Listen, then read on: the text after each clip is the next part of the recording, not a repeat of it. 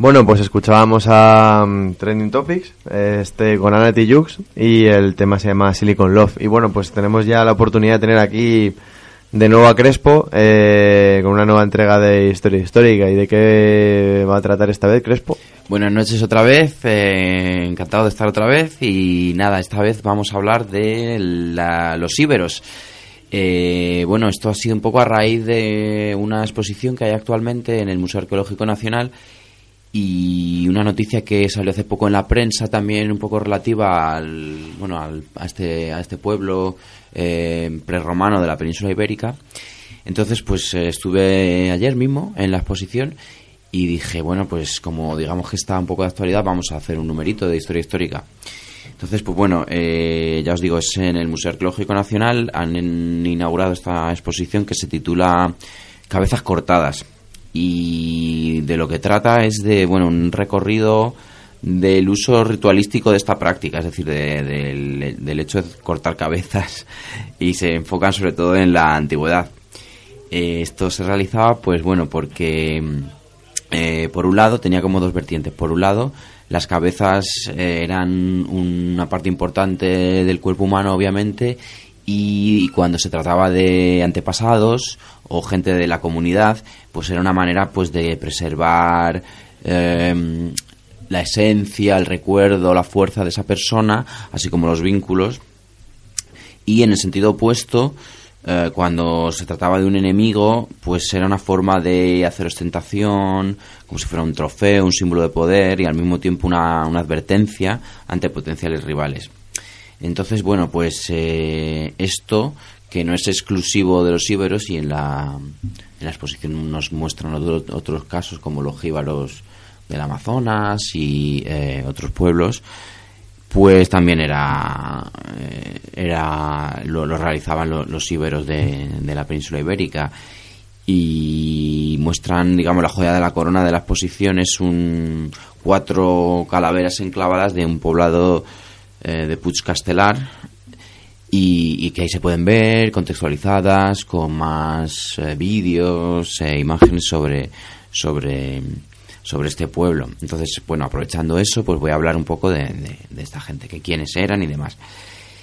en fin, pues se denomina así a una serie de distintos pueblos que vivían sobre todo en, en lo que es la zona eh, este de la península ibérica sureste, diríamos, ¿de acuerdo? Eh, no eran nunca, nunca formaron un estado una civilización, eran más bien una civilización, es decir, tenían unos vínculos culturales y geográficos y luego pues eh, nosotros los conocemos porque los romanos los diferenciaban de los pueblos del interior a quienes consideraban menos desarrollados, menos civilizados y que hoy adscribimos al mundo celta. Eh, después, estas gentes que habitaban la zona eh, sudeste de la península, pues evolucionaron, digamos que tuvieron un recorrido curioso, que no son se ha, se ha dado por hecho que eran un pueblo peninsular, es decir, eh, lo más auténtico, digamos que local que, que ha habido en la antigüedad prerromana. Ya luego lo matizaremos esto. Eh, lo que es seguro es que hubo un cambio importante cuando, cuando estos pueblos entraron en contacto con eh, las civilizaciones que venían del este del Mediterráneo, es decir, los griegos y los, y los fenicios sobre todo, de los cuales tomaron innovaciones como el uso del metal, el torno alfarero, eh, la elaboración de productos como el aceite y el vino. Entonces yo digo que, bueno, pues estas, estos pueblos, que por ponernos algún ejemplo, eh, englobamos como Iber, pero podríamos decir pues los layetanos, los silergetes, los turdetanos, pues se asentaban en ciudades que los romanos denominaron ópida y que eran emplazamientos elevados de fácil defensa rodeados por una muralla. Eh, vivían allí el grueso de la población en casas de, de, adobe muy sencillitas y de planta rectangular. Esto es interesante señalarlo porque e, se diferenciaban también en esto de los pueblos del interior. Eh, la sociedad ibera pues estaba dominada por una élite aristocrática de origen guerrero, por debajo de la cual se desplegaban eh, pues una relación clientelar en la que había una especie de dependencia, una relación de dependencia parecida al, vasallaje. Los clientes guerreros realizaban un ritual de sometimiento que se llamaba la devotio ibérica. Devotio devoción, por el cual prometían lealtad hacia su señor, una lealtad muy, muy marcada hasta la muerte, si fuera necesario. Estas élites y este, estas gentes guerreras pues se diferenciaban o se caracterizaban eh, por el uso de la mítica o la famosa falcata, esa espada curva con una empuñadura cerrada, que no era solo una espada, sino que también tenía una función eh, simbólica y ritual, ya que se ha hallado en, muchas tumbas, en muchos ajuares. Eh, la importancia de militar de estos pueblos, pues bueno, fue fue notable ya que por ejemplo Roma tanto Roma como Cartago los digamos que eh, los contrataron y, y, los tuvieron como mercenarios en sus filas también se ha destacado mucho eh, la resistencia de Sagunto esa ciudad em, que resistió a las tropas cartaginesas y que ha pasado un poco a la, imaginario colectivo como pues eso como muestra de eh, valentía resistencia etcétera eh, hemos señalado antes el bueno el antes y después que marcó el contacto con griegos y fenicios. Eh, parece ser que hubo una incluso una destrucción, como si eh, se, cree que pudo, haber unos cambios también sociales y quisieran marcar esa diferencia. Lo que es claro es que empieza a haber un, lo que se llama la, tendencia orientalizante, es decir, en el arte y en todo una influencia clara de estos pueblos. Eh, en la cultura podremos, podríamos ver esto en la Dama de Elche, en la Dama de Baza, estas eh, estatuas que tenían una función funeraria que se asocia actualmente a que eran estatuas que contenían las cenizas de, de, alguna personalidad importante.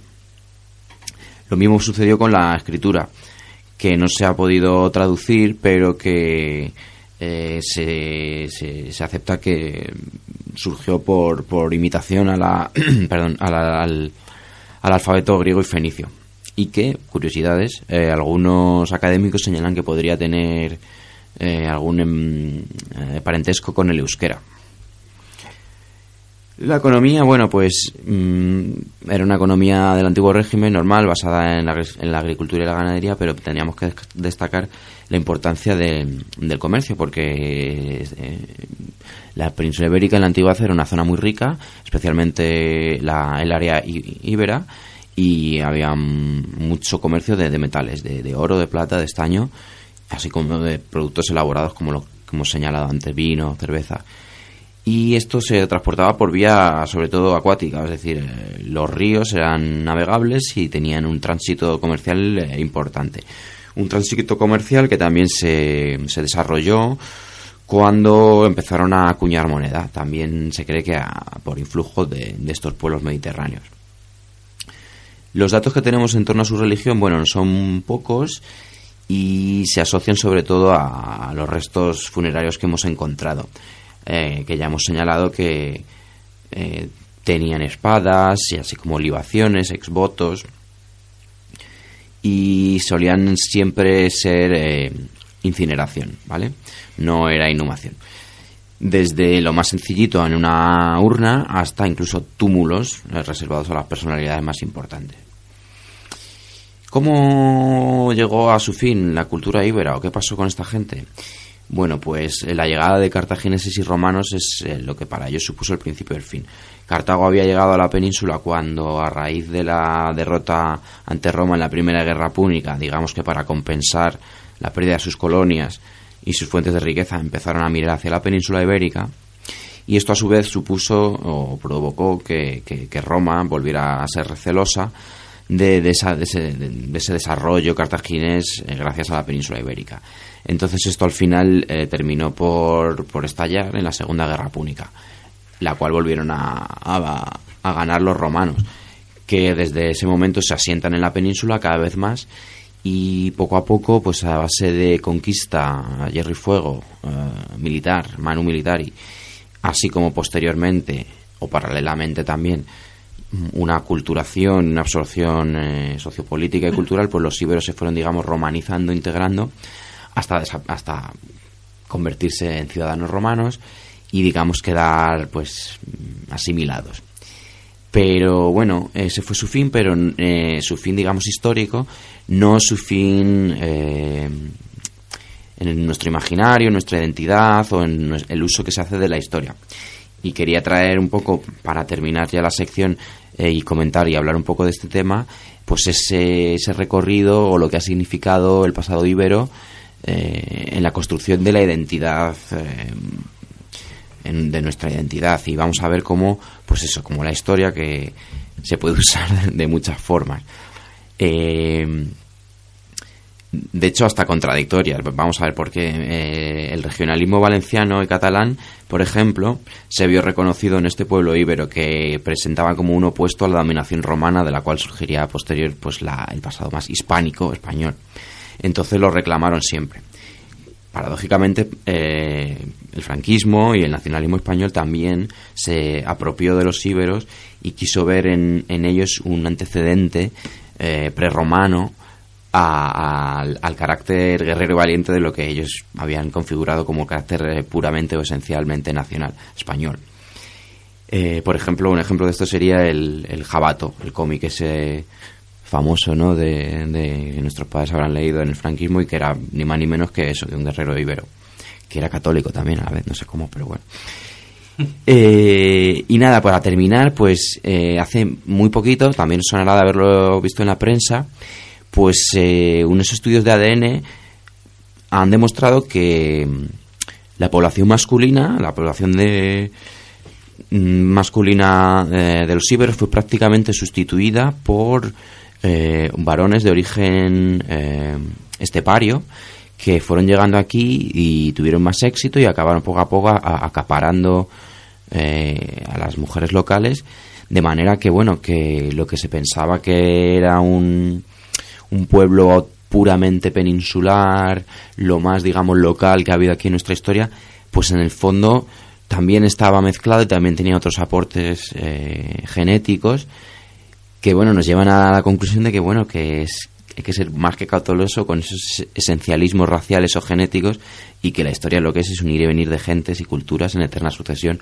hoy que hemos estado hablando de esa caravana de migrantes, creo que esto viene eh, que ni pintado.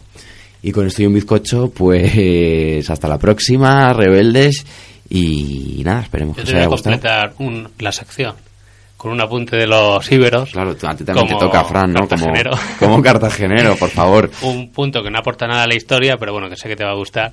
En las fiestas de Cartagena, de cartageneses y romanos, que se hacen en septiembre, hay casetas de diferentes tropas históricas. Un día te tienes que venir, te invito yo a que las conozcas. De cartagineses y de romanos. Son un pasillo, son casetas de tropas cartaginesas y otras legiones romanas. Y entre ellas, aparte de los mercenarios celtas que van ahí con sus gaitas, los cuernos y demás, también están los mercenarios íberos. Aunque en mitad de las fiestas, algún desfile lo hacen ya con los romanos, ¿no? Cuando al final les compraron. Claro. y la caseta de los mercenarios íberos históricamente es la caseta rockera de las fiestas de Cartagena, de cartageneses romanos. Qué bien, pues mm, es genial, me, parece maravilloso que estas cosas que se hagan y sí, sí, perfecto. Pues eso tenemos que organizarlo, sí, señor. organizar visita a Cartagena. Por un momento creí que nos ibas a hablar de algún abuelo que estuvo en los elefantes de, de Aníbal. cruzando los Alpes. Eso para otra sección. Pues nada, Crespo, muchas gracias, muy interesante como siempre.